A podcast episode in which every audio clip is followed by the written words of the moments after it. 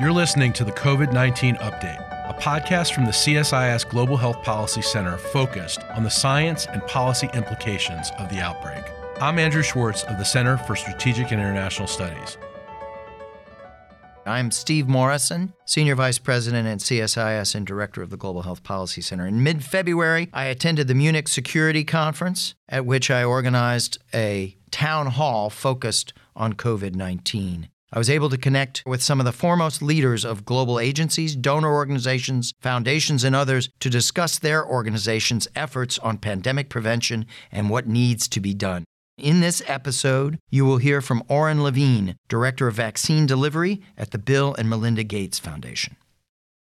Today is Saturday, February 15th, and I'm joined by Orin Levine, Director of Global Delivery Programs at the Bill and Melinda Gates Foundation. Orin, welcome and thank you so much for giving us some time. Thank you, Steve. It's a pleasure to be with you. First, I'd like to talk about the decision to move ahead by the foundation with a package of a $100 million commitment on the coronavirus response. And it has a couple of different, very important sub elements to it. This was a response that was rapid, it was significant scale, $100 million. It came on the heels of a $10 million commitment just a few days before that.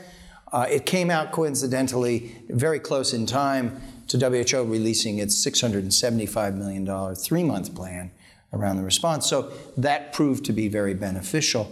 Tell us a bit about the genesis and the rationale around that package and tell us about the different component elements, and then we can talk about how you're hoping that might draw others in sure. with you. Thanks, Steve. Thanks for an opportunity to talk to you about this. Obviously, the Bill and Melinda Gates Foundation is guided by a belief that all lives have equal value. And so when we see a crisis like this one, one of the things that we immediately react to is what's the contribution that we can make? What's the way in which we can play a, a, a vital role? To be honest, we enter the space of you know crisis response with humility although we are a foundation with, with substantial resources, we're, we're relatively small in the space of uh, global crisis management. So we look for the places where we can make the most impactful contribution. One of the ways we can help is um, we can be fast and decisive. Right. And so sometimes in a crisis like this, a relatively modest amount of money early can be as valuable as the promise of a large amount of money later. And so one of the things we did is immediately put $10 million in to help strengthen the capacity to detect treat and uh, in both China and Africa and sort of respond. Split Africa CDC. We actually then increased that to 100 million within a couple weeks as evidence became apparent that this is going to be a, a, substantial crisis. So maybe I'll just talk through some of the, the planks of, of the investment. So 20 million dollars is going to the global response, and it's making mm-hmm. sure that. Um, global agencies like the World Health Organization, countries like China that are work on this, have the resources that they need to, to be able to tackle that. Another 20 million is focused primarily on addressing the vulnerable and the weaker health systems of the world. Mm-hmm. The emergence of this novel coronavirus in, in China obviously affected China very quickly and substantially.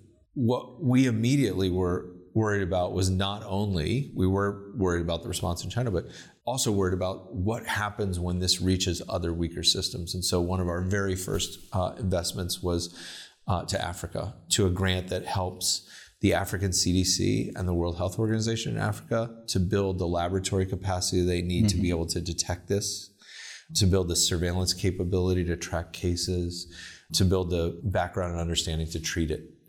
Right now, there's a requirement that in order to be able to detect this virus, you need fairly advanced type of laboratory detection system called PCR. And there was a limit on the number of laboratories in Africa that had the testing kits to be able to do this. So, one of our first uh, priorities was let's get those testing kits manufactured, deployed, the training in place so that initially up to 30 different African labs can now diagnose the infection if it shows up. So that was a first piece. And I think that speaks to the focus that we have on using our money to help the immediate response, both where the epidemic is today and the vulnerable populations that it could reach, where we have a little bit of time to get better prepared. May I just ask you on that point? I mean, what you're doing is putting a spotlight on one of the critical gaps that needs to be addressed immediately. So it's a very important signaling exercise. Is your assumption that the 20 million that goes in that direction is just a beginning, and your hope is that major donors will follow in follow in the footsteps of putting additional ample resources behind this? Yeah, for sure, uh, Steve. I think that one of the advantages or strengths of the foundation is our ability to move quickly to put some strategic resources to fill an immediate gap but the scaling and sustainability of programs that, that continue to provide that kind of public health surveillance and response is part of the social contract with governments. And, yeah. and the other piece of our 100 million response, which I think speaks to that, is the work we're doing on what you would call global goods, the kinds of things where um, we can invest early and accelerate a process that leads to something that's really valuable to everybody. So we're investing, for example, in modeling. The academic modeling community is a very rich one with experience modeling many different infectious diseases and their, their impacts and, and the mm-hmm. degree to which different types of interventions would be useful. Many of them had not yet modeled a coronavirus exactly like this. So the ability to infuse them with some resources to be able to start running those types of models. I mean, this is all tied to the level of uncertainties, right? Absolutely. And, and I think it's important to stress that this is an emerging infection in which we are learning every day and there are significant evidence gaps. So someone famous, I won't remember exactly who, once said all models are wrong and some are useful. I think that's true here. I think that what modelers do is they help us to organize the information that we have and to ask questions about what if, then lead us to empirically say if the range of uncertainty is broad on a variable that actually significantly impacts the outcome of this epidemic, that's an area for right. us to, to work on, on resolving the uncertainty. So that provides us as a guide. The other really important set of global goods that, that we can contribute to, of course, are the things that can be developed through uh, research and development. We have about $60 million that we've committed already directly through the response for improving diagnostics, improving therapeutics, and improving vaccines. And I think we need to, to bear in mind a safe, effective vaccine is a tremendous tool for preventing the spread of infectious diseases. But even in the most optimistic of heroically possible uh, outcomes, that is not an immediate part of the response right now. And probably the most important part of the response right now is just to listen to your mother.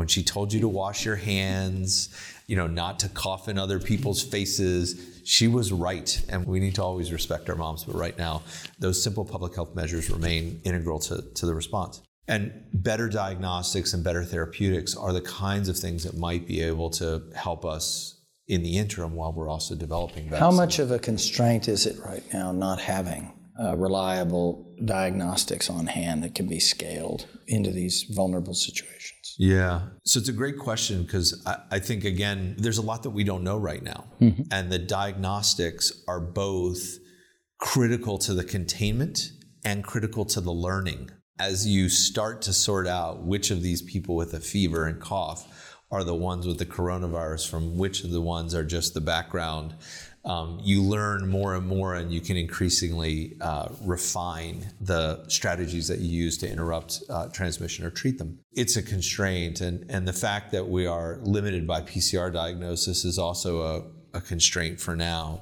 Um, I think ideally, in a, in a perfect world, you'd love to be able to get to the point where you have point of care diagnostics, where you could put in the hands of a clinician and you know a patient the the ability to kind of have that dialogue right away. Many of us who've had a cough or fever recently in North America, Europe, and those types of places may have been to a clinic where we've gotten a flu test and you've gotten a readout really quickly.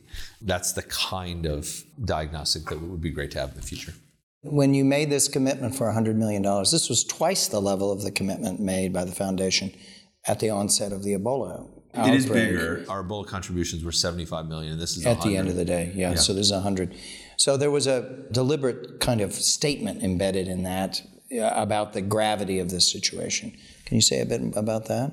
I mean, these, this was signaling to the world that, from the foundation's standpoint, people needed to sit up and pay closer attention to this. You're right, Steve. This is a signal. But I also think it comes from a more basic place. Mm-hmm. Our foundation is very committed to the mission of improving people's lives. Mm-hmm. We have audacious goals like trying to get rid of polio and malaria from the world, assuring that every woman has the access to, you know, safe family planning methods. And so when a threat to global health emerges like this, it's actually visceral in the building mm-hmm. that people say, What are we doing about that?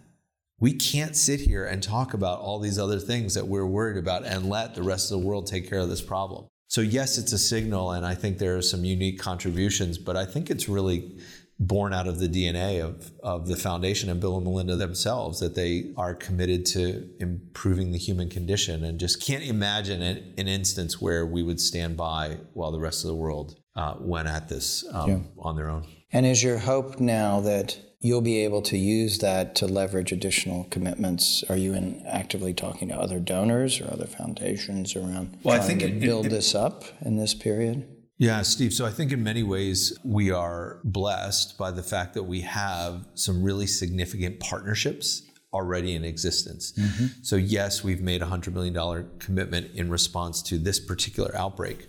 But importantly, after the start of the last Ebola epidemic in, in West Africa, the world came together and said, we've got to have a better way of getting prepared with innovations for these kinds of epidemics and created the Coalition for Epidemic Preparedness Innovations called CEPI. So, yes, we're making some investments, but CEPI has already made investments in four different vaccine candidates they're already working with uh, others on exploring whether there are treatments out there that could be repurposed to help treat coronavirus and, and the like. So, in many ways, we're filling a short term gap mm-hmm. with um, some of the investment that we're uh, making right now and counting on the partnerships that we have that involve us and many other governments to help scale interventions if we need and get a uh, safe, efficacious vaccine, we're going to count on Gavi, the Vaccine Alliance,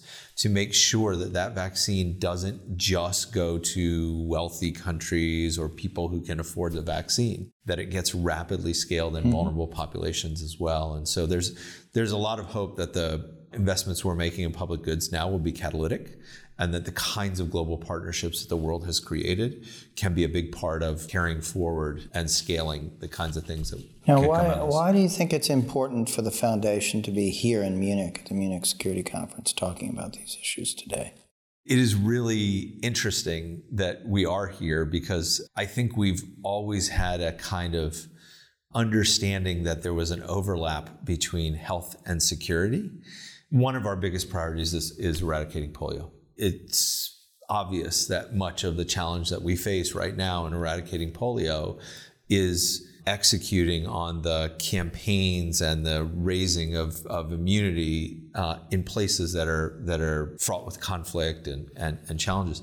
We have an appreciation for security and health. Geopolitical and, realities. And- absolutely. I must admit that when I agreed to lead the delegation here in Munich, it was months ago and there was no coronavirus. And so the timing of the health and security overlap and the reality mm-hmm. um, that we are w- looking at as we're here together today in, in Munich is, is really pretty revealing.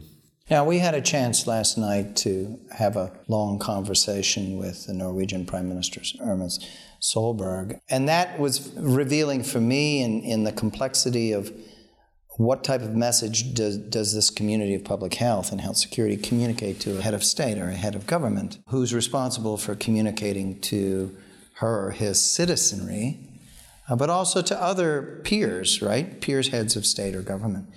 So, drawing from that conversation and others at this moment in time, what is the right advice and message to deliver, whether you're talking to the Norwegian Prime Minister or to the head of government in Japan or United States or South Africa or Senegal. How do we characterize the moment we're in and what advice do we give about the threat that's there and how to handle that threat today amid all of this uncertainty? Last night felt like a gift. Uh, so thank you, Steve, for for including us in that conversation last night. And the gift was spending time with Prime Minister Solberg and others, and seeing her commitment to learning about these issues and the way that she's demonstrating leadership was really impressive. And it, it shouldn't be a surprise to us. The Norwegians, as an example, um, have been punching above their weight in global health right. for, for quite some time. They're leaders in, in developing new partnerships and committing their own resources, et cetera. They were at the birth of Gavi and CEPI and many of the international partnerships that make our world um, safer and healthier all the time. I think as I've been reflecting on last night, what I'm reminded by is that this is a virus that doesn't respect borders or class or any of the kind of things that typically divide us. And it's a moment for heads of government to come together collectively and partner. That the best chance we have to manage this outbreak and to minimize its disruption on the entire world is to treat this as a collective problem, not as a problem of one country versus another. Exactly, exactly. And um, I think one of the things that I liked about last night, where we had elected officials from multiple countries, was I think they were seeing that we're going to be more successful together in cooperating to try and, and, tackle this problem and trying to do it as individual states is probably not the right way uh, to go about it. So I, I'm inspired by the example of leadership and cooperation that um, I think is needed. You know, one of the tension points was when do you begin to actively plan strategically for possibilities, right? I mean, we're in this funny situation. We have only 15 cases in the United States. They're all mild disease, almost all are direct or direct family relations. And yet, when you look at the bigger picture, and you listen to some of the modelers or some, you know, the Neil Ferguson at Imperial College or others, the picture is we have to prepare for some pretty stark options that may come at us, and you can never be over-prepared. Better to be over-prepared than under-prepared. But you can't trigger alarm. You can't be seen as an alarmist. So you're walking a delicate line as a leader. One message I took away is it's not too early to begin planning strategically. Yeah, I'm kind of a planner by definition. If you ask my wife, I'd probably drive her a little bit crazy with all my planning. But yeah, I think it makes sense to plan for a range of plausible outcomes while also working really hard to make as unlikely as possible the worst possible outcome. But I think being in the worst possible outcome and unprepared is the worst possible outcome. So I'd rather be better prepared uh, up front. And I appreciate the complex nature of leading in an environment like this where you need to plan and be prepared for scenarios that we don't, as most humans, really want to think about, right? And at the same time, recognize that in communication to people, that may not be the most probable scenario. You're planning for it, but you're also communicating to avoid unnecessary panic. And that is a really complicated balance to strike. And I have a ton of respect for the leaders who think deeply about how to try to do that and then successfully bring us along as, yeah. as people in a balanced way.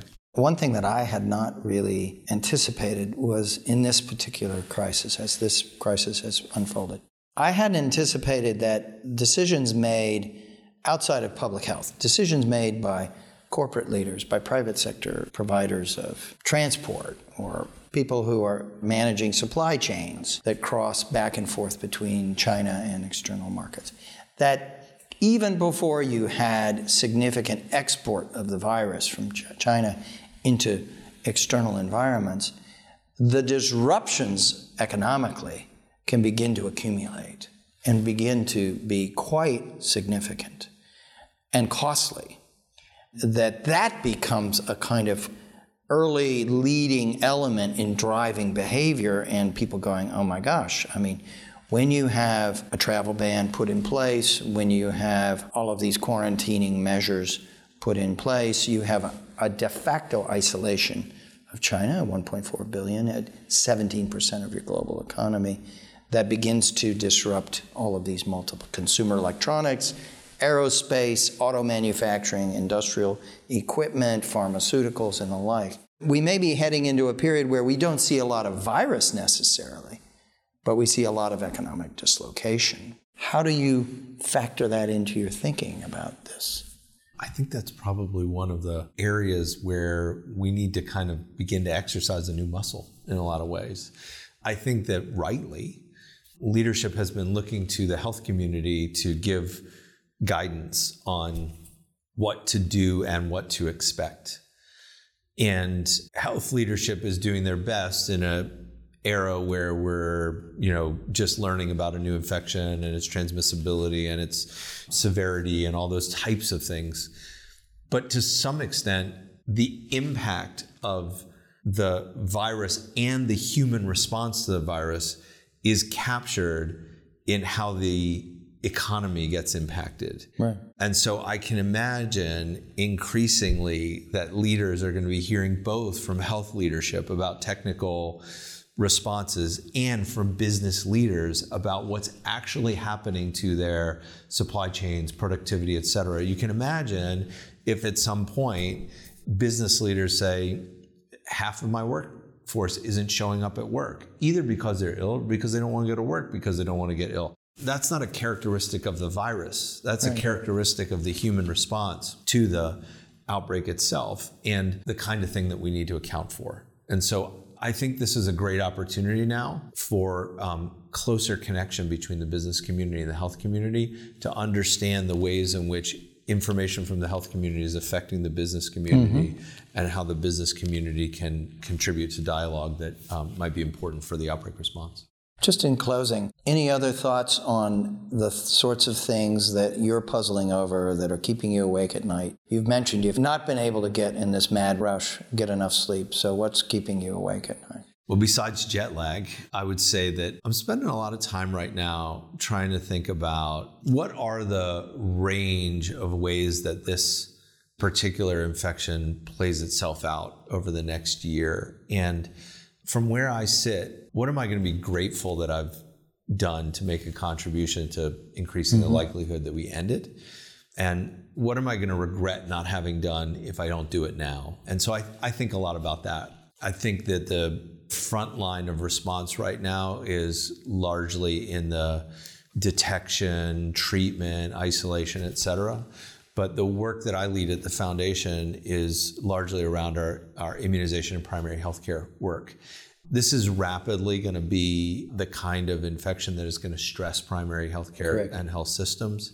And so trying to think about what can we be doing right now that gives health systems more resilience, more strength, more opportunity to kind of deal with this and how do we get poised for that? One of the areas, for example, that we've been working on for a while is how do we improve the effectiveness of campaign style delivery, whether it's vaccines or, or therapeutics. Mm-hmm. That was really driven out of the kinds of things like controlling neglected tropical diseases, preventing measles, all those kinds of things. And it occurs to me, we may be really grateful for that a year from now if we have you know a widespread outbreak and, and things like that. So those are really the concrete actions that I'm trying to get my mind around and, and how we can make a contribution. I do agree. I mean, the, that this coronavirus outbreak and crisis as it's unfolding is going to force a revisitation, I think, uh, certainly in the United States, around what level of investment are we prepared to make in basic capacities? And what is the central significance of those of primary care capacities? as an element of basic security uh, for societies and for communities. Um, and that element gets washed out at different times in the way we talk about these things. So I hope that may be one of the big advantages of this. I hope that in the silver lining of responding to a global emerging infection, we can return to the realization that we're one humanity and that our best chance at controlling something like a, a virus that doesn't care or respect borders is to cooperate with one another. And at a time like the world that we're in right now, um, where cooperation is pretty fraught, we could use more cooperation. This is a stark reminder. Thanks so much, Orin. Thanks, Stephen. Thanks to CSIS for raising these issues.